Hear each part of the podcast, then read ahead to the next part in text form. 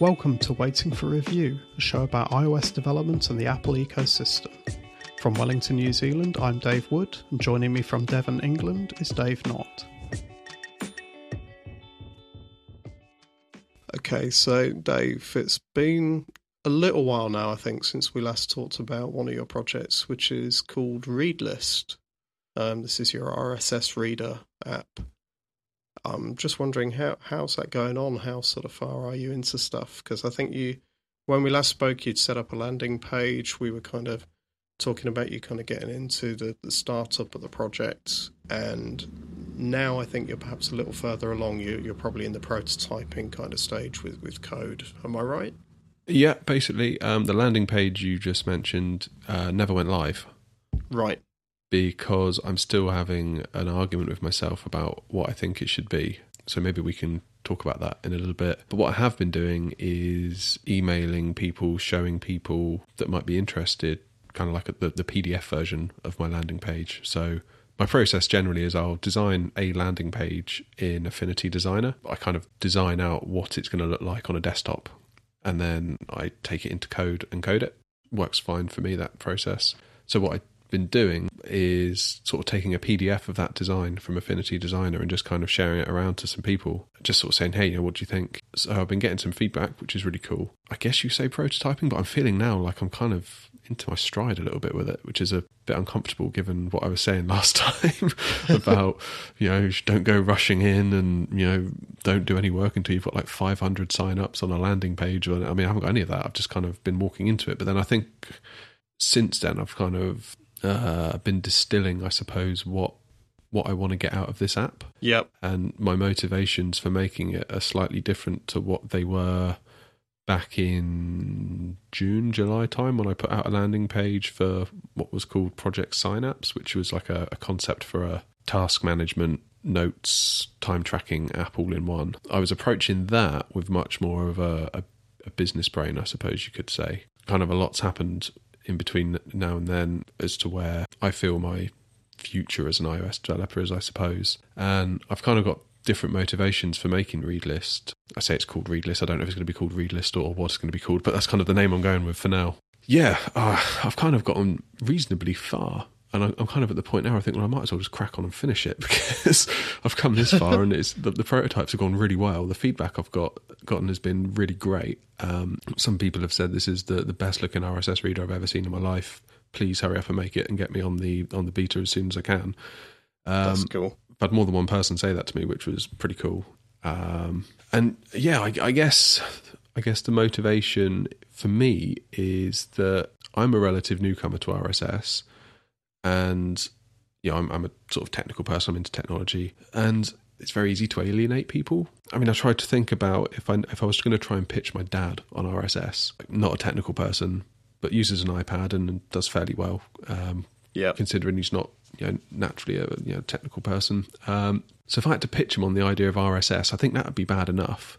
You know, never mind getting into things like RSS backend services, um, all that kind of stuff. You know, just the argument wouldn't be worth having. You, you would just glaze over and be like, oh, I can't be bothered. So I, I, I almost want to make an RSS reader where in my marketing and in my sort of communication, I never use the word RSS. Right. So, so you're you're kind of focusing what is it? An article reader, a news a news reader. reader yeah. I never want to use the word RSS, and I never want to have the user see the word RSS in my app. Again, I want to try and push it as a as a news reader. And I mean, don't get me wrong. You could, if you know what you know, say say you read Daring Fireball, um, and you think I just want to add the Daring Fireball RSS feed URL into the app. There'll be a way to do that. That'll be fine. And but if you don't know what RSS is, I, I want it so that you know you can load up the app maybe it comes up with some categories what your interest and you tick some interest and you go to the next screen and then it's like okay based on your interest you might like these blogs and these the list of blog sites that come up. Yeah. Um, it's kind of like a curated list from my side that i put forward to people and that can maybe get them, get them started. Yeah I, I, I guess kind of rss for for everyone without using the word rss is kind of kind of my, my goal at the minute. Yeah I, I, I kind of see like what you're describing there in terms of making it so you know your dad could use it. Yeah, yeah, exactly. Yeah, it's uh, sort of playing with different RSS apps. It does seem that there's like a an assumed knowledge of RSS with a lot of them. Um, right. Yeah. And yeah, I, I, I think it, again, if I was to say, "Hey, Dad, I found this cool app. Check it out," he'd be like, "What? what? What is this?" Um, so yeah, that's not that's not where I want to be. Um, there's there's probably an interesting history there, right? Because at one point, RSS, as it was as I remember it, sort of taking off. I remember there being um, you know bits of desktop software or online services that would aggregate feeds for you, and then there was the progression into Google Reader, and obviously I wasn't really that paying that much attention to sort of the the niche at the time, but it sort of seemed like everything then fell away. You know, Google absorbed it. I started using Google Reader. Everybody I knew who was any sort of geek was using Google Reader, and then obviously Google canned that, and that was it. You know, it was like it was game over for RSS at that point. I, I think I used it as an app, um, Feedly, on my phone for a while to sort of scratch that itch for me, it feels like RSS sort of faded out of view at that point, and that doesn't mean it's gone away. You know, loads of sites still have it. It still underpins an awful lot of things, but I, I just sort of feel like the the, the view from from uh, the, the general public, if you like, sort of shifted and moved on. I think that was probably the time where I started paying more attention to, you know, the info that I was getting for news out of Twitter and that that sort of thing.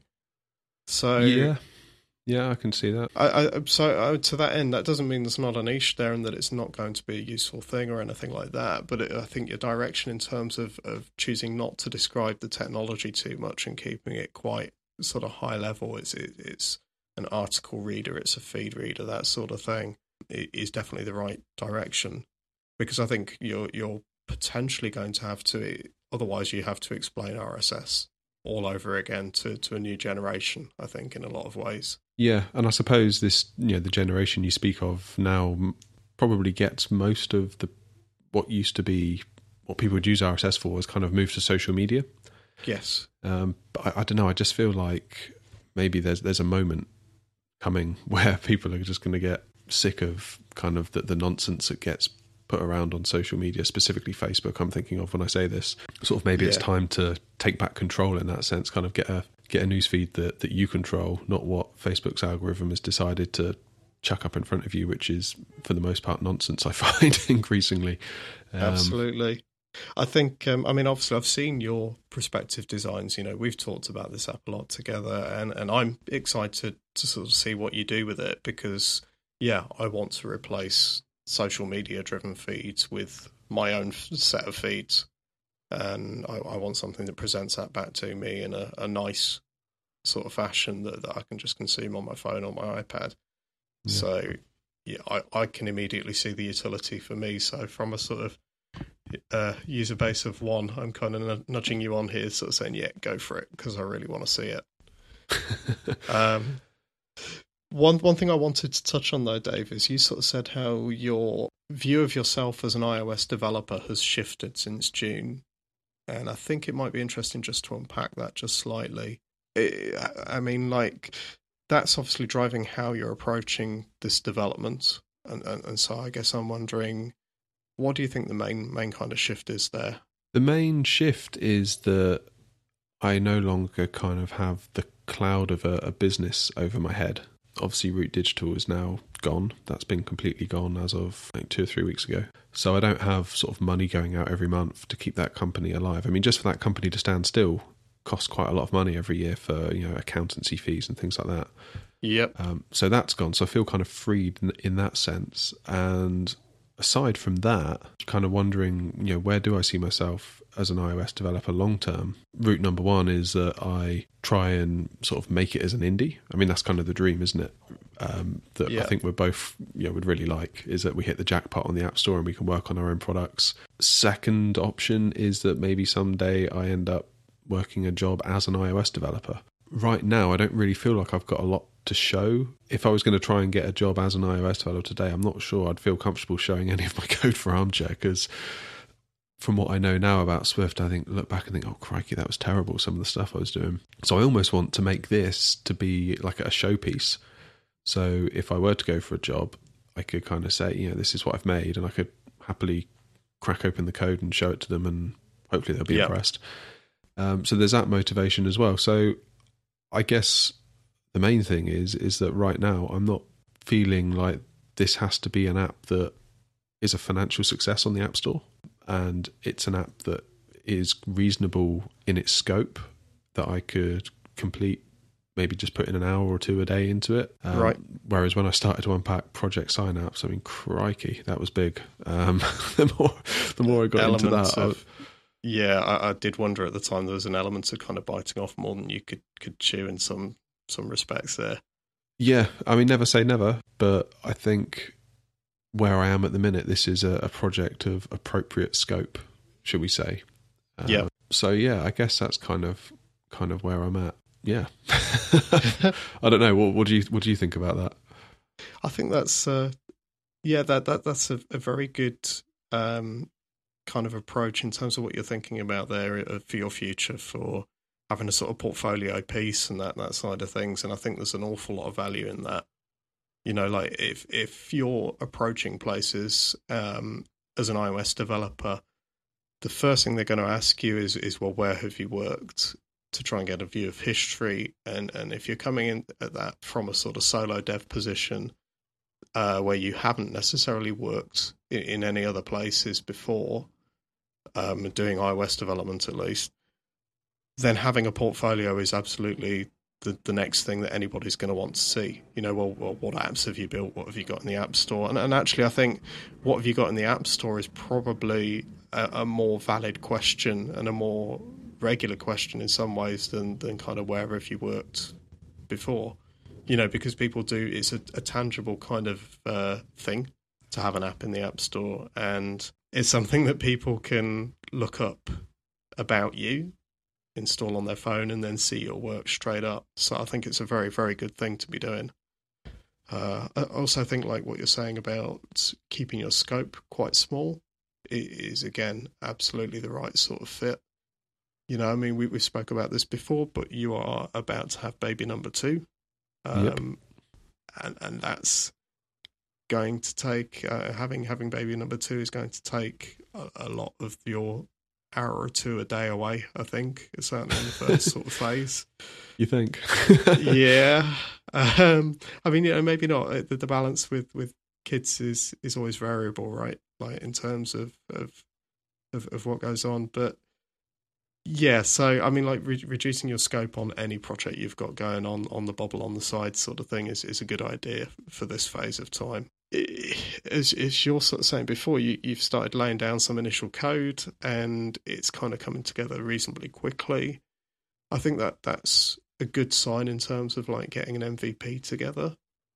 You know, I mean, like your your first go of this, your first go round, is is probably not where it's going to remain you know, like version 1.0, there's that, that whole idiom and saying, you know, if you're not embarrassed by your version 1.0, well, then, you know, maybe you weren't headed in the right direction afterwards, sort of thing. So you expect it to be scrappy, expect this, expect it to be something you kind of pull together quick. That's that's okay. But yeah, this this is this all sounds really quite cool.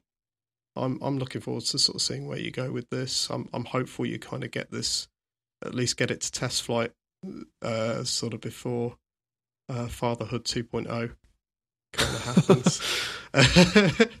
um, so I can have a play, you know. And I think if you can can get anything in that direction, that that'll be cool. Uh, you know, without without pressurizing it or or turning it into something it's not or whatever. Um, because then you know you can you can start filtering and grabbing feedback and that sort of thing, and and that's that sort of reflection kind of activity is probably a good a good thing to have on the bubble while you're sort of doing doing more important things, as it were. I say the biggest thing I've got at the minute that I'm trying to work out, and maybe you've got some thoughts on this, is that one thing I wanted to to achieve with this app was making a newsreader that is kind of in service of writers as well and supports writers. The key way I was going to do that is basically when you tap an article, uh, it it just loads the article direct from the writer's website in a browser that's baked into the app. I'm I don't think the majority of people will mind that. Again, I'm sort of thinking broad market here, not kind of I guess you could call them like RSS nerds that like really know and want certain things out of their RSS reader. I'm thinking broad market, so I'm not sure the majority of people will mind. Um, Yeah, and I think that's basically what writers want is for you to get on their website because I see a lot of partial RSS feeds, and the idea there is is that rather than getting the full story, you get a preview of the story, and then at the bottom it will say click here to read it on the website. Yep. So that's not a great experience for the reader, but you know, I totally get why writers are doing it because that's you know they have to get paid, right? Otherwise, they they don't write anything, which is you know it's just kind of how the world works. Um, yes. So that's kind of where I'm leaning at the minute is to just have it default to a browser. I'm thinking that I might. I was thinking of making this thing called what I've kind of labeled the clean room, Right. where if you were to tap a button, um, it would uh, you'd get a view that slides over the web browser and presents like a cleaned up version of that web page, where you just get the content. Yep. Um, but then I started having mixed feelings about that because if everyone were to do that, um, and again, this could be a thing that you could do on the, like an ad hoc basis. So if you just fancy reading it in the clean room just once, just tap it once you've already got the the browser open, or you could have it in the settings where you know if there's a certain site that you always want to load in the clean room versus the browser, it will just default to the clean room every time, completely bypassing the browser. Yeah, I think Um, maybe turning that on and leaving it on potentially would be a behaviour I could see myself doing. Yeah, but then I thought, am I sort of taking away from writers at that point because they rely on their website for ad impressions for the most part? I would say. Yep. Um, and then if you're going for like a clean room approach, as I'm calling it, is that then taking away from them? I suppose the ads may load if you were loading the page and then cleaning it up and then presenting the cleaned up version. So the ad would maybe count as an impression, but click through rates would certainly drop. Like, yeah, they'd just drop off completely because you wouldn't Well, be able to yeah, click on the ad. Exactly, yeah, and, and it's not reaching eyeballs or anything either, so you're not even increasing brand recognition and that sort of thing.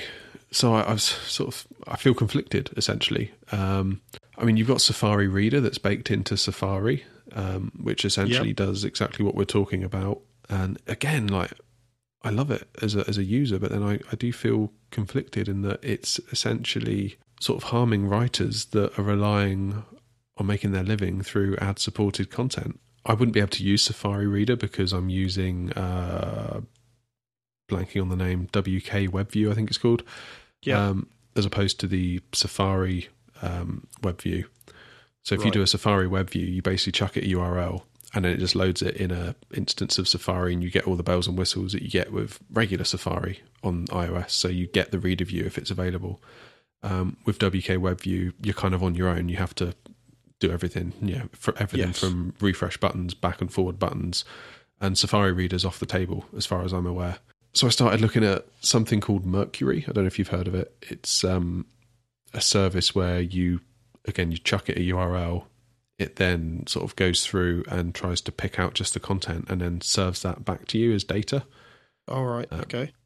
No, I, hadn't come across that, but that- that yeah, it's a free quite cool. service. Looks very cool, but again, I'm kind of left in that same old position where I'm thinking, well, yeah, it's kind of harming writers in a way. Um, Yeah, if- and leaves you reliant as a developer on a, a third-party service as well. So, Yeah. Um, so where I've kind of landed, I think, for the moment, is if somebody wants to read in in the clean room, as I'm calling it. I mean, I've still got the the RSS. I could just use that, um, as in just use the data that comes from the RSS feed. Yeah. Um, and that that would behave in the way that any other RSS reader would behave because they're you know just reading RSS, right? Um, Yep. And then I feel like that way I'm kind of helping writers, hopefully, by sort of loading the websites by default in a browser where they can get their ad impressions. I think a lot of users will probably be fine with that. If they're not, they can load the clean room over the top of it on, on an ad hoc basis. If they want the clean room to load all the time, again, there can be a setting for that. yeah, So I think that's basically me kind of being as neutral as I can be in that I'm allowing the writers to have kind of the best shot essentially. Yeah, the browser is the default, and then if you don't like that, or you can revert to RSS. And I'm and I'm not doing anything weird. I'm not crawling your website and ripping out the content and displaying that like it were in an RSS reader. I am literally just showing what you're willing to show on your RSS feed. And if that's a partial feed, then so be it. that that makes sense. that that keeps the control back with the uh, the writers themselves, and I think that's, Exactly. that's the best um, kind of route of, of action.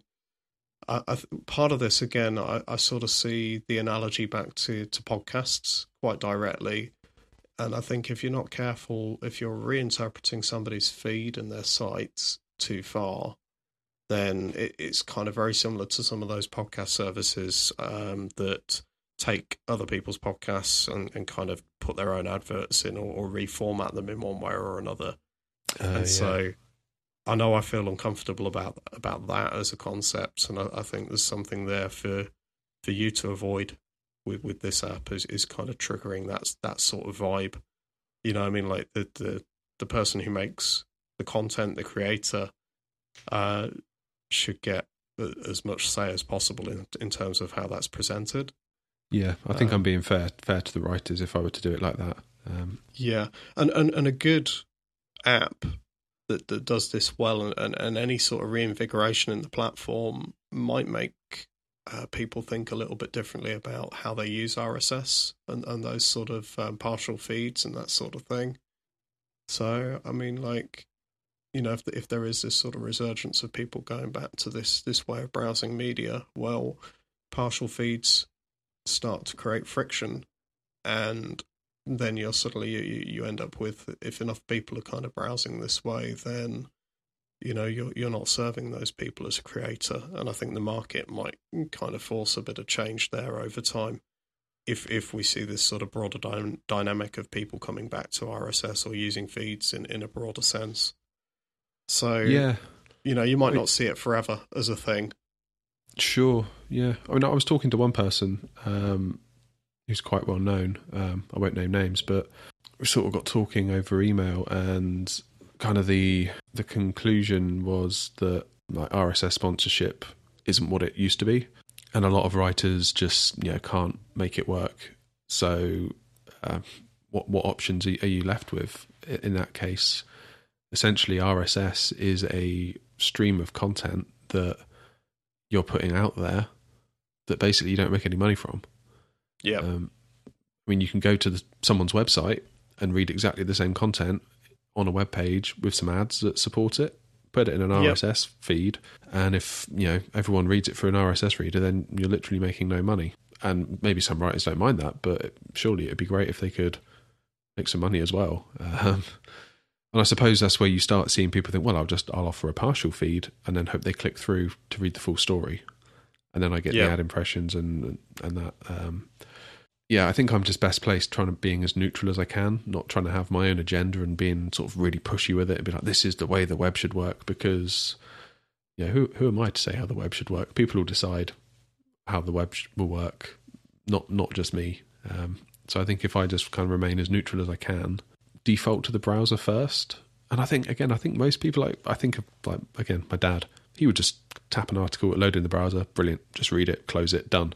He probably Yep. wouldn't even know that there's an option to have it in in the clean room. So like you're reading it straight from RSS, and you just get you know nicely formatted paragraphs of text and images without any of the website's distractions. Um, yeah, I mean, I think about how I use RSS, and I'm really not bothered about it being in an RSS reader. In particularly, the thing I get out of RSS is that I get a constant feed of all the sites that I care about, and I can keep up to date on the articles without having to go to every single website, checking every single one every single day.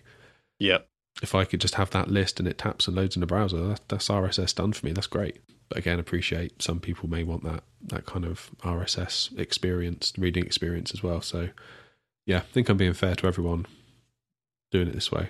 Think that's where I'm going to land with it. I think, but yeah, ask me again in a week.